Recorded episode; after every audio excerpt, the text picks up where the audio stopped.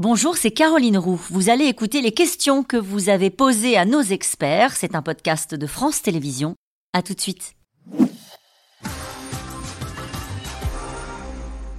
Dans l'opinion publique française, le sujet de l'immigration est-il aussi sensible que celui des retraites ou de la sécurité?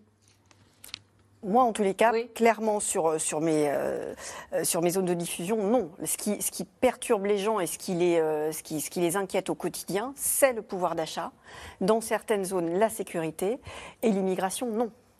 clairement. alors après, quand le sujet de l'actualité arrive sur l'immigration, parce que donc ça c'est différent. Mais au quotidien, quand vous posez la question aux gens, c'est pas ce qui arrive en priorité. Pourquoi vouloir toujours de nouvelles lois alors que celles qui existent ne sont pas appliquées Pascal, dans l'un Alors ça, c'est évidemment un gros problème de notre surinflation euh, législative. Et je ne sais plus, depuis l'an 2000, il y a eu une vingtaine de, mmh. lois sur, euh, sur l'immigration.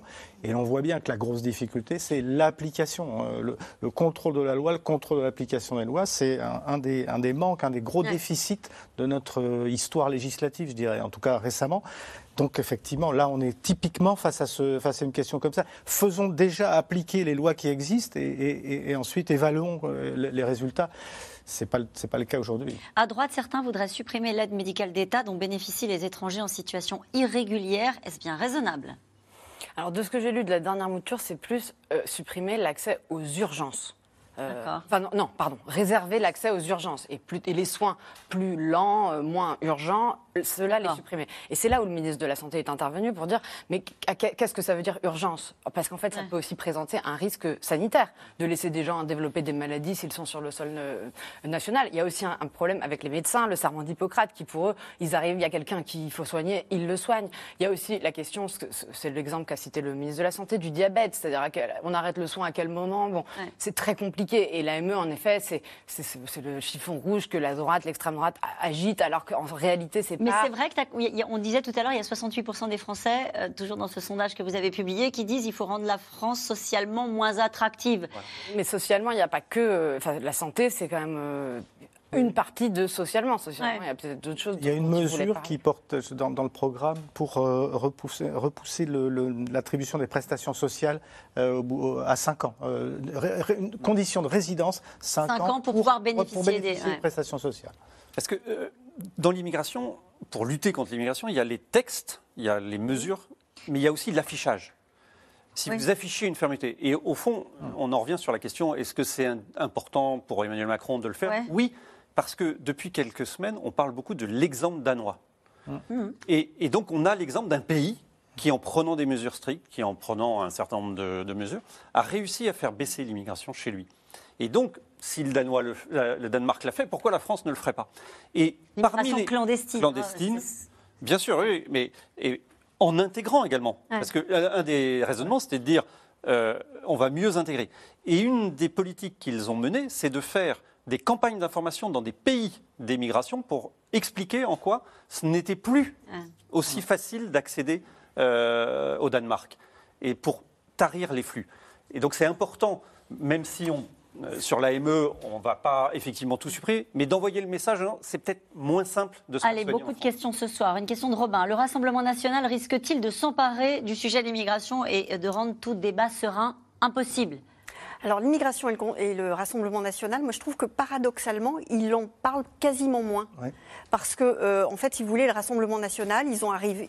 vous dites Rassemblement national, vous dites égal immigration. C'est-à-dire que dans l'inconscient collectif, on sait tous ce que pense. Elle n'a plus besoin d'en parler. Bah oui, et, et c'est pour ça que dans ces dernières interventions, bah, elle parle de plus en plus, par exemple, euh, d'environnement, d'écologie, voire d'identité, voire de, lutte contre le wokisme, etc., plus que l'immigration, parce que l'immigration, effectivement, euh, ils ont beau jeu de dire, regardez, maintenant, les LR, ils nous copient, parce que voilà, mais nous, c'est nous, l'immigration, on est l'original, ils sont la copie. Allez, si chaque pays membre peut déroger au droit européen, à quoi pourra bien servir le Parlement européen? C'est la mort de l'Europe. Bah, ça, c'est un vrai problème, parce que là aussi, la tradition de la droite républicaine, c'est quand même une droite européenne, européiste, si vous voulez. Bon, alors, il y a eu des passages souverainistes, mais franchement, là, euh, ils sont un peu à contre-courant de leur propre histoire, les, les, républicains. Et c'est pourquoi, d'ailleurs, euh, ils savent très bien que cette, cette proposition proposition-là, elle est très difficile à, réaliser, parce que évidemment, euh, l'Europe, c'est un ensemble de, dons et de contre-dons. Je veux dire que si, vous, si vous quittez euh, cette, sphère-là euh, d'immigration, vous, vous reprenez une forme de souveraineté par rapport à, la question de l'immigration, ben alors on va vous dire, bah, tiens, dans, ce cas-là, il y aura des, des, rétorsions sur le plan économique, mmh. social, etc. Donc franchement, ça, ça paraît très compliqué. Et surtout, je le répète, par rapport à une tradition, par rapport à une histoire des, républicains, qui est une histoire européenne. Il y a un argument qui est souvent évoqué, c'est l'idée de la France terre d'accueil. Encore une fois, que dit l'historien là-dessus? Il y a une tradition d'accueil de la France? Il y a une tradition d'accueil de la France. Et d'ailleurs, les, les, les, les, taux d'arrivée, de naturalisation n'ont pas euh, bondi de manière euh, exponentielle euh, depuis, mm. depuis 50 ans. C'est-à-dire qu'on est dans des taux qui ressemblaient à ceux de l'entre-deux-guerres, etc. Alors c'est vrai qu'il y a un problème de l'immigration. Je ne veux pas le passer sous, sous, sous le tapis. Mais il faut, il faut d'abord bien voir qu'on a cette tradition qu'on a aussi cette, cette réputation dans le monde. Et par rapport à, l'immigration aussi, euh, euh, il y a ce passé, cette histoire coloniale, qu'on le veuille ou non. Donc c'est beaucoup plus compliqué qu'un pays comme le Danemark, par exemple, pour gérer nos relations avec des pays d'immigration. Y a-t-il vraiment un problème d'immigration en France? Le BTP sans immigrés, ça va être compliqué. Bah, c'est toute l'histoire des métiers en tension, euh, justement, que, que le gouvernement veut régulariser un certain nombre de métiers qui sont en tension. Le BTP, euh, les, cuisiniers dans certains restaurants, etc.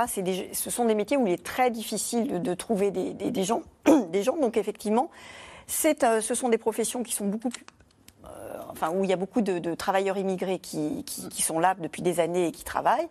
La proposition étant effectivement de les régulariser. Quelques données de l'INSEE justement sur ce sujet-là. Euh, il y a 25% d'immigrés donc dans le BTP, euh, dont 11% euh, qui sont originaires de l'Union européenne et 13,3% des pays non originaires de, de l'Union européenne. Donc mm. du coup, effectivement, 25% c'est énorme. Et les, chefs d'entreprise travaillent et militent et font beaucoup de lobbying pour justement leur, leur régularisation, parce qu'autrement c'est leur entreprise. Qui... là-dessus, pour citer un sondage, 57% des Français dans le dernier IFOP euh, JDD sont absolument favorables à cette mesure que porte encore euh, Gérald Darmanin, c'est-à-dire de régulariser les travailleurs Qui sont euh, sans papier dans ces secteurs-là. Ce que la droite ne veut pas. Ah, c'est leur ligne rouge. C'est la ligne rouge. Allez, Yannick en Gironde, les sondages sont édifiants. Le gouvernement doit en tirer des conclusions. Pourquoi pas un référendum?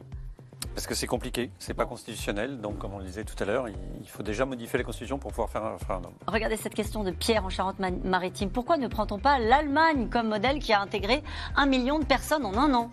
C'est vrai qu'en Europe, tout le monde ne joue pas la même partition non plus. Parce que, parce que les circonstances ne sont pas du tout les mêmes, parce que le vieillissement de la population en Allemagne, les conditions démographiques ne sont pas du tout les mêmes. Donc on peut, c'est très difficile de comparer des situations qui sont très différentes. Merci à vous tous. C'est la fin de cette émission qui sera rediffusée ce soir à 23h40. Nous, on se retrouve demain en direct dès 17h30 pour un nouveau C'est dans l'air. Très belle soirée à vous.